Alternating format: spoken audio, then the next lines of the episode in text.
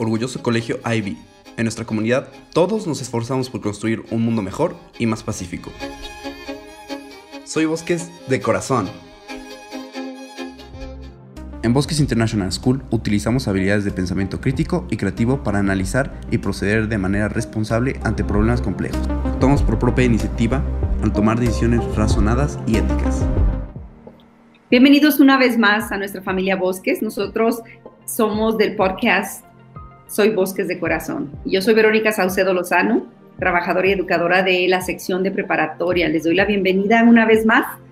Les agradezco por fielmente escucharnos sesión tras sesión y este día vamos a hablar sobre el atributo de pensadores.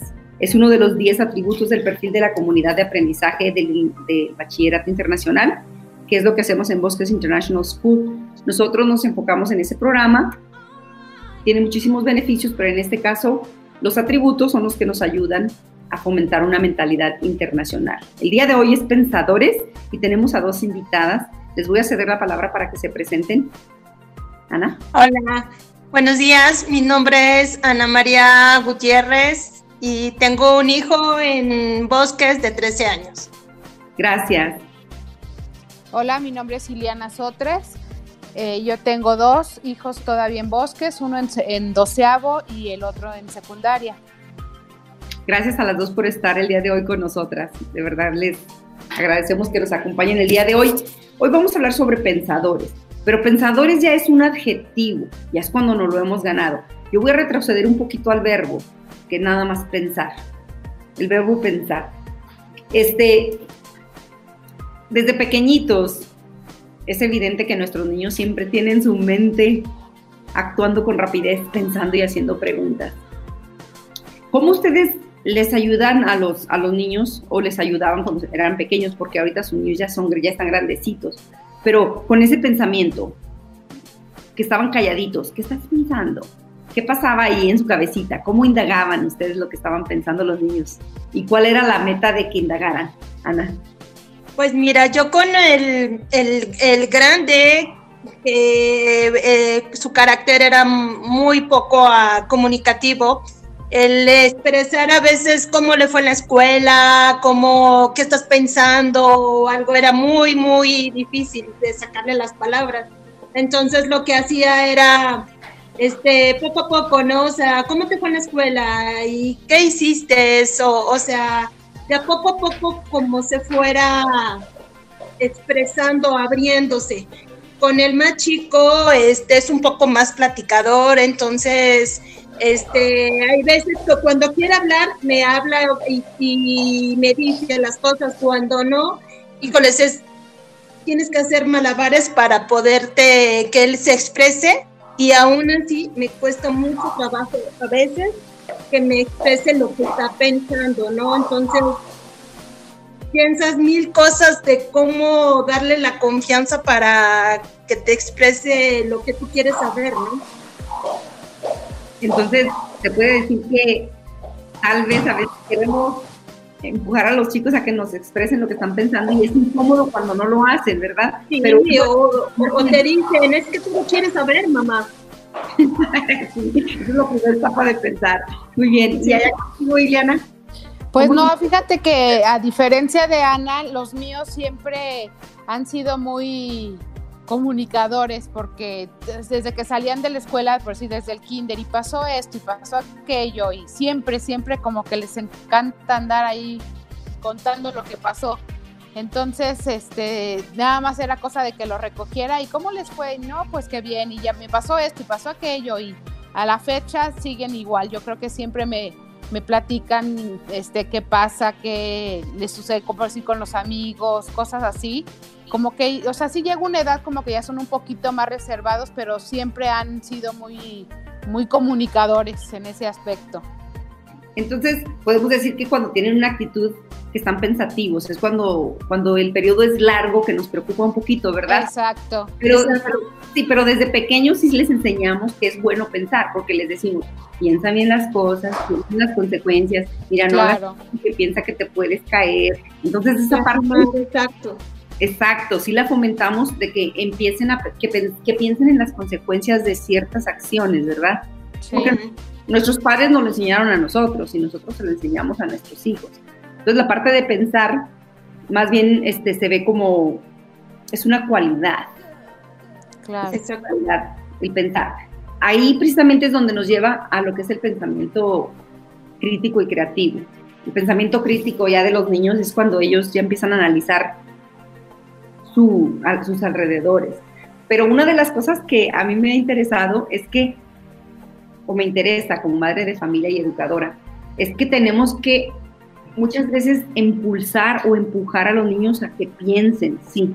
Les podemos decir, pero ¿cómo les podemos crear un ambiente, una atmósfera donde piensen? Por ejemplo, estaba escuchando yo que esta Navidad, cuando reciben regalos, nuestros hijos ya están, ya son mayor, bueno, están grandecitos, pero cuando eran pequeños, este, los niños pedían lo que veían en los comerciales, ¿verdad? Así es. Lo que veían.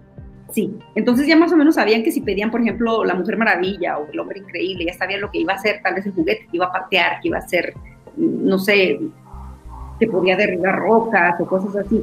Entonces estaban sugiriendo que, por ejemplo, en las Navidades, una de los métodos que podemos hacer que los niños piensen es de que abriendo el regalo le pregunten qué es todo lo que puede hacer aparte de lo que has visto que el, ya los niños empiecen a, contribuir con ideas de que, bueno, pues puede hacer esto puede hacer aquello, ¿qué más puede hacer? Entonces, las preguntas son importantes. Eso lo hacemos todos los días con nuestros hijos también, las preguntas. Entonces, estábamos hablando de que el preguntar de nuestra parte es una manera muy importante de cómo iniciar que nuestros hijos en, practiquen el pensar. Es preguntar. Okay. Seguirles preguntando y seguirles preguntando. Pero eso lo hacemos a diario. Dices tú, Ana, que cuando llega tu niño de la escuela y que no es menos comunicativo, tú le haces preguntas. Sí, exacto. O sea, me la paso, haz de cuenta que al principio era interrogatorio y después me decía, no, no te voy a decir nada porque estoy cansado, ¿no? Entonces, híjoles, de tener que buscar una oportunidad cuando ya se relajara horas después de la escuela para ver si así hablaba. Sí. Correcto. Este, otra de las cosas que estaban también sugiriendo que, o que sugieren es que cuando nuestros hijos son pequeños que tratemos de fomentar el asombro para hacerlos pensar. Y, y sí lo hacíamos, creo yo que sí lo hacíamos y algunos de los padres que tienen hijos pequeños ahorita lo hacen. El asombro de que, wow, ¿y cómo funciona eso? Cuando yo era chica, a mí me interesaba mucho la máquina de coser. Yo veía que mis tías cosían, que mi madre cosía, y una de las cosas, yo pensé, pues si ellos lo pueden hacer, yo también lo puedo hacer. Empecé a jugar con la máquina de coser. En ese tiempo eran las máquinas de, de pedal que se ponían. Uh -huh. Ajá. Mi madre nunca me prohibió que la usara, pero sí me, me indicó que tenía que pensar que tenía una aguja, que era un poco peligrosa, pero que la usara. Al usarla incorrectamente se quebran las agujas. Sí. Entonces es cuando empezaba yo, a, yo pensaba, bueno, porque se me está quebrando? Ah, pues porque el material es muy grueso, o porque lo doblé demasiado, o porque no lo ajusté de la manera correcta. Pero me dejaba usarla siempre, como si fuera mi juguete. Yo jugaba y jugaba y jugaba. Eso resultó que aprendí a coser, aprendí a crear, yo des, este, deshacía ya vestidos que ya estaban hechos para ajustarlos y el hecho de que me permitía ella que yo jugara, que yo pensara y que reflexionara sobre el uso de la máquina, incluso de cómo se enredaba, cómo se, por dónde pasaba el hilo, porque son varias etapas, ¿verdad? Uh -huh. Todo eso me ayudó a mí que sin ninguna restricción, que yo pensara en lo que estaba haciendo y aprendiera. Y continuó aprendiendo. Entonces, ¿qué, ¿qué pasa en casa? Que ustedes les permiten a los chicos que experimenten que hagan, porque muchas veces el experimentar es descomponer, ¿eh? para aprender y pensar, tienen que explorar. Entonces, Liliana, por ejemplo, contigo, ¿tus hijos hay alguna cosa que te interesan? Pues yo creo que sobre todo por decir Santiago, eh, desde muy chiquito, pues como ya teníamos el celular y todo, que con nosotros no les tocó tanto, al mío desde muy chiquito le llamaba la atención el, el celular y todo esto, ¿no? Entonces, creo que apenas si hablaba y llegábamos a algún lado o simplemente a uno nos empezaba a decir celular, celular y te empezaba como a tocar a ver dónde traías el celular. y sí, pues se lo prestas y sí le dices, a ver, le tienes que picar aquí, pero ten cuidado porque si te cae se rompe. Entonces irles eh, diciendo, pues sí, sí te lo presto, como dices tú, juega con él, pero, pero pues ten cuidado porque si le picas mal o no sé, o lo puedes bloquear desde estarle pique y pique o se te cae y se rompe. Entonces como que ya desde ahí eh, empiezan a pensar, a ver, ¿y por dónde entro? ¿Y cómo entro? Y pues yo creo que a él le tocó más esa, esa parte, ¿no? De la tecnología desde el celular. Ahorita ya con el iPad, pues bueno, ya son más expertos que uno, porque ya cuando me atoro yo ya le pregunto a él y ni me explica, ¿verdad? Nomás me lo quita y ahí está. Pero pues yo creo que a él le tocó más eso que a los otros dos. La exploración tecnológica. Y en tu caso, Ana, tus hijos en qué se han interesado que, que tú los dejas explorar libremente. Exacto, o sea, yo al, al, a Emilio le tocó pues lo del iPad también, a Emilio le tocó sí lo que fue el iPad y ya el grande, pues obviamente no fue celular ni iPad ni nada eso, pero sí teníamos un, tenemos un negocio en la Ciudad de México que tenía máquina y le llamaba la atención desde obviamente cómo se descargaban los camiones porque eran camiones de naranjas. Y sí, lo metíamos, obviamente advirtiéndole los peligros que pudiera tener, ¿no? O las consecuencias. Al del medio le ha tocado irse con el papá, que es ganadero, a, descubrir y ver este, cómo nacen los becerritos y así, en, en fin. O sea, el que reflexionar, obviamente, que piense cómo nace el, el becerrito, eh, porque hay veces que no nace, entonces no puede nacer solito y tiene que el papá asistir de veterinario. Entonces sí, o sea, en diferentes formas yo creo y en diferentes etapas a cada uno de mis hijos le he podido, le hemos podido dar la, la capacidad de pensamiento crítico, ¿no? Eso, eso me encanta lo que acabas de decir, que tus hijos acompañan a la familia, en este caso a, a tu esposo, a ver cómo nace un becerrito. Ahí en, e, ahí en ese momento pudieran ustedes decir, sabes que tú estás pequeño o tú no puedes ir o tú no sabes de esto, tú quédate en la casa. Pero el que le permitan ir, presenciar los eventos, ella ahí está pensando, ¿por qué sucede esto? O si hay un conflicto, por ejemplo, en el nacimiento de alguno de los, de los becerritos, también va a pensar cuáles son las posibles causas.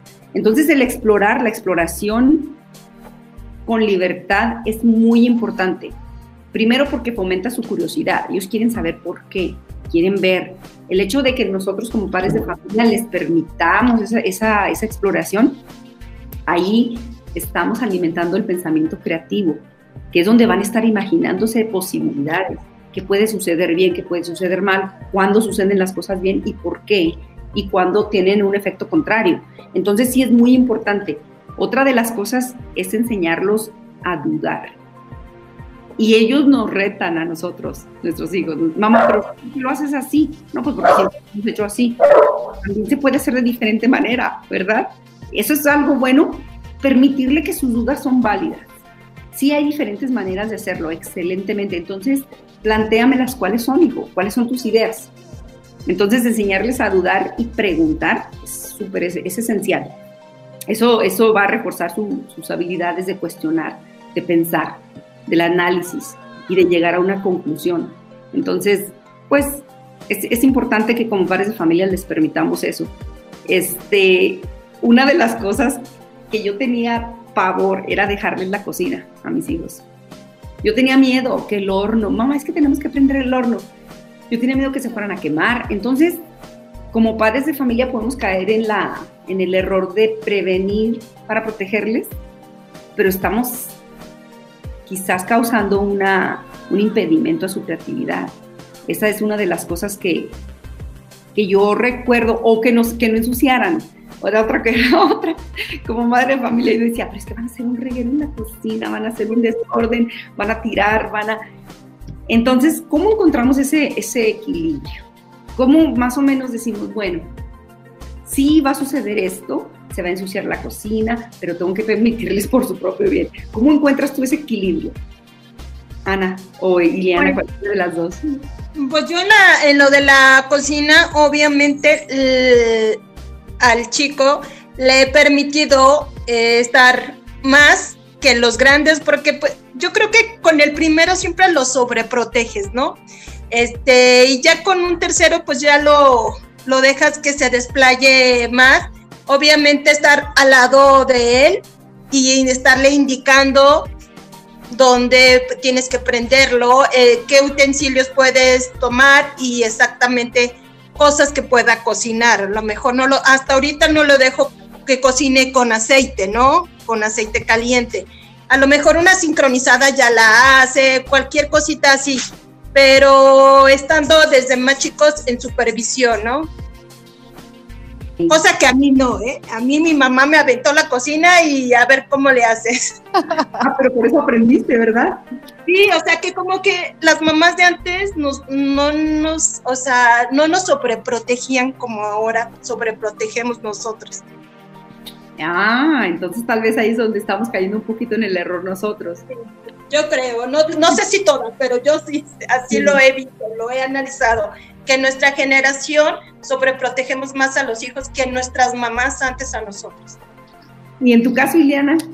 Pues sí, yo creo que igual, como dices, este, pues, o sea, tanto en la cocina, por decir, yo luego lo he visto que, eh, no sé, luego les digo, mira, tienen, no sé, el altero de ropa, que como que se reproduce la condenada ropa, igual que los trastes, y les digo, no, pues es que no voy a estar todos los días pegada a la lavadora o al fregadero, ¿no? Entonces, desde ahí también como en enseñarles de, también en la cocina igual, a ver, la, ropa se pone así porque no te va a pasar nada, no te va a comer la lavadora, porque digo, yo también les he dicho, o sea, el día que yo no esté, ¿qué va a ser de ustedes, no?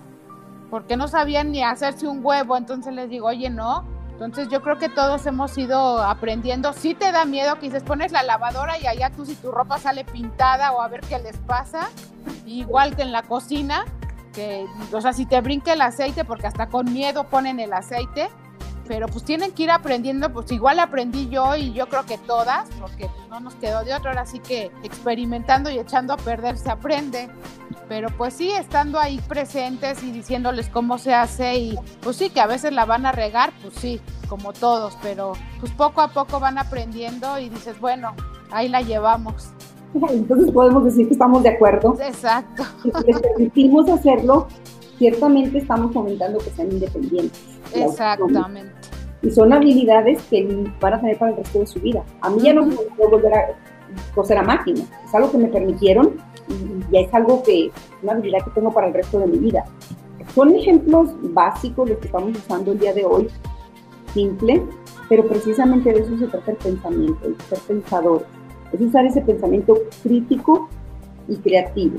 El crítico que nos ayuda a analizar y ver, como dijimos, posibles consecuencias positivas y negativas. Y el pensamiento crítico que nos ayuda a imaginar, a innovar, a hacer cosas nuevas. Eso es lo que nuestros hijos van a hacer. Cuando enseñamos a nuestros hijos a distinguir entre esas dos cosas, no hacer cosas impulsivamente, no subirse al columpio y brincar, ¿Por qué? Porque se van a lastimar, pero quizás si puedes hacer una pirueta al aire si practicas 10 veces. Ahí, entonces, es cuando estas habilidades son las que van a hacer que nuestros hijos en un futuro puedan decidir. Y eso es lo que hacemos nosotros en, Bosque. Los educadores que adaptamos, adoptamos los atributos del ID, precisamente hacemos eso. Les ayudamos a nuestros estudiantes a desarrollar esa habilidad, porque les va a servir el resto de sus vidas. Entonces, ¿cómo, ¿cómo lo hacemos nosotros como educadores? Pues permitiéndoles la exploración, que sus opiniones son válidas, argumentándoles, ¿por qué piensas tú así? Demuéstranos cómo lo haces, ¿por qué crees tú que es la manera correcta de hacerlo? Eso como educadores es lo que nosotros hacemos para fomentarlo. Y les damos la libertad de imaginar, de crear, de ser creativos, de tener nuevas ideas, de no apachurrarle sus ideas por muy simples que sean, porque no hay idea pequeña ni idea grande, son ideas y se desarrollan conforme pase. Y lo mismo hacemos en casa. Entonces, precisamente por eso hacemos un, gran equipo. En inglés dicen que, que it takes a village, que quiere decir que se toma a todo un pueblo o a muchísimas personas para crear a un hijo. Y sí es cierto, no lo podemos hacer solos somos padres de familia, pero necesitamos a la familia, a los abuelos, a los educadores, los maestros, la escuela, la comunidad, eh, todo su entorno ayuda a que nuestros hijos sean exitosos. Claro que nuestro propósito como adultos es guiarlos. Ustedes tienen su rol en casa, los educadores lo tenemos en la escuela, pero la meta es la misma, la meta es guiarlos, enseñarles a que desarrollen lo que ya tienen, porque ya está ahí, nada más es impulsarles un poquito como lo hacen ustedes en casa. Entonces, por eso precisamente formamos un equipo espectacular. ¿Sí? ¿Ustedes están de acuerdo? Claro. Sí, exacto. Así es. Entonces, pues a mí me gustaría que ustedes nos dijeran alguna historia de su niñez donde sus padres les permitieron hacer algo y ahora ya lo tienen para el resto de su vida. Es una habilidad que ya tienen. Empezamos con Ana. Ay, pues mm, yo, pues mi papá y mi mamá lo que sí yo creo que me enseñaron siempre es obviamente a trabajar. A trabajar. Mis papás fueron comerciantes de niños, desde muy niños trabajaron entonces, mi papá obviamente nos impulsaba en el, estudio, pero más que todo era siempre el, trabajar, ¿no? Sí, esa es una habilidad importante, el trabajar. Muchísimas gracias, Ana. Liliana. Pues sí, yo creo que igual que Ana, este, también en mi casa, eh, igual mi mamá y mi papá siempre trabajaron, sobre todo más mi papá, ya cuando fuimos cuatro, pues mi mamá ya se dedicó más a la casa y también nosotros desde muy chicos empezamos a, trabajar y pues ya te dabas cuenta lo que costaba pues el quererte comprar algo, ¿no? Y no nada más era estirar la mano, entonces yo creo que eso ya se te queda y uno se lo inculca también a, sus hijos, de que no nada más es que quiero y quiero y quiero, y pues ahorita todo esto que hemos vivido yo creo que lo hemos este pues sacado a relucir más y que valoren más lo que, lo que tenemos y que pues, la, cuesta, no nada más es este decir, ay, mi papá tiene y me va a dar, pues no, o sea, te cuesta el trabajo, todo todos los días salir a trabajar para poder tener lo que ellos tienen, ¿no? Y este, y pues yo creo que eso es que algo que a uno se nos inculcó y pues uno se lo quijó. Sí, y eso me lleva perfectamente al segundo punto.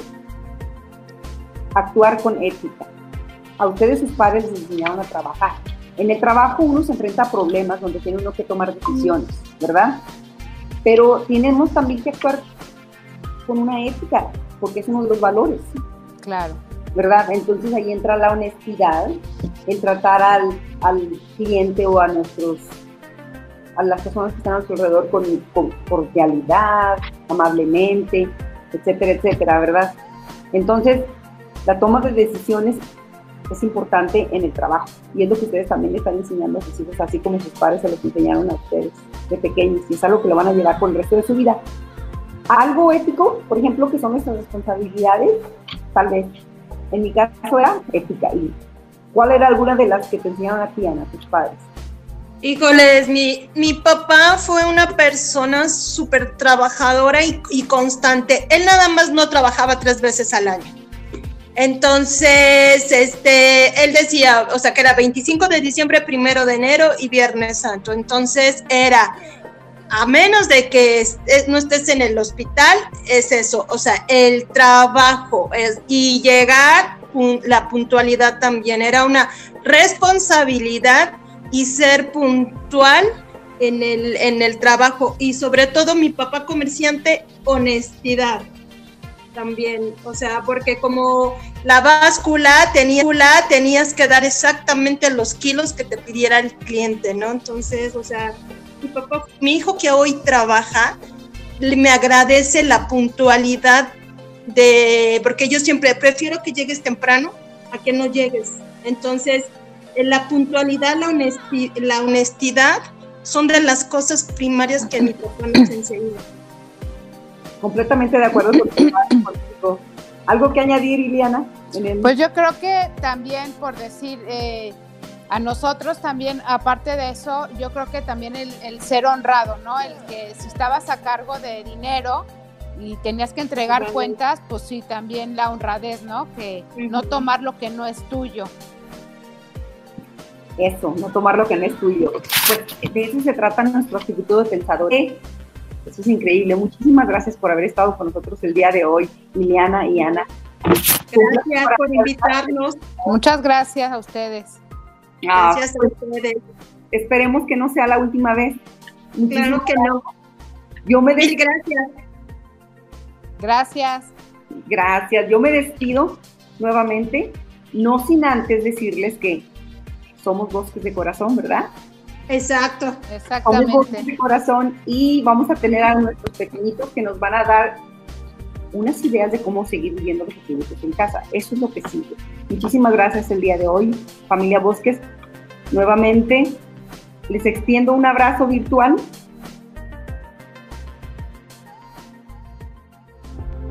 ¿Cómo vivirlo en casa? Activa tu pensamiento crítico para valorar su contenido al recibir información y decide si es adecuado compartirla y con quiénes.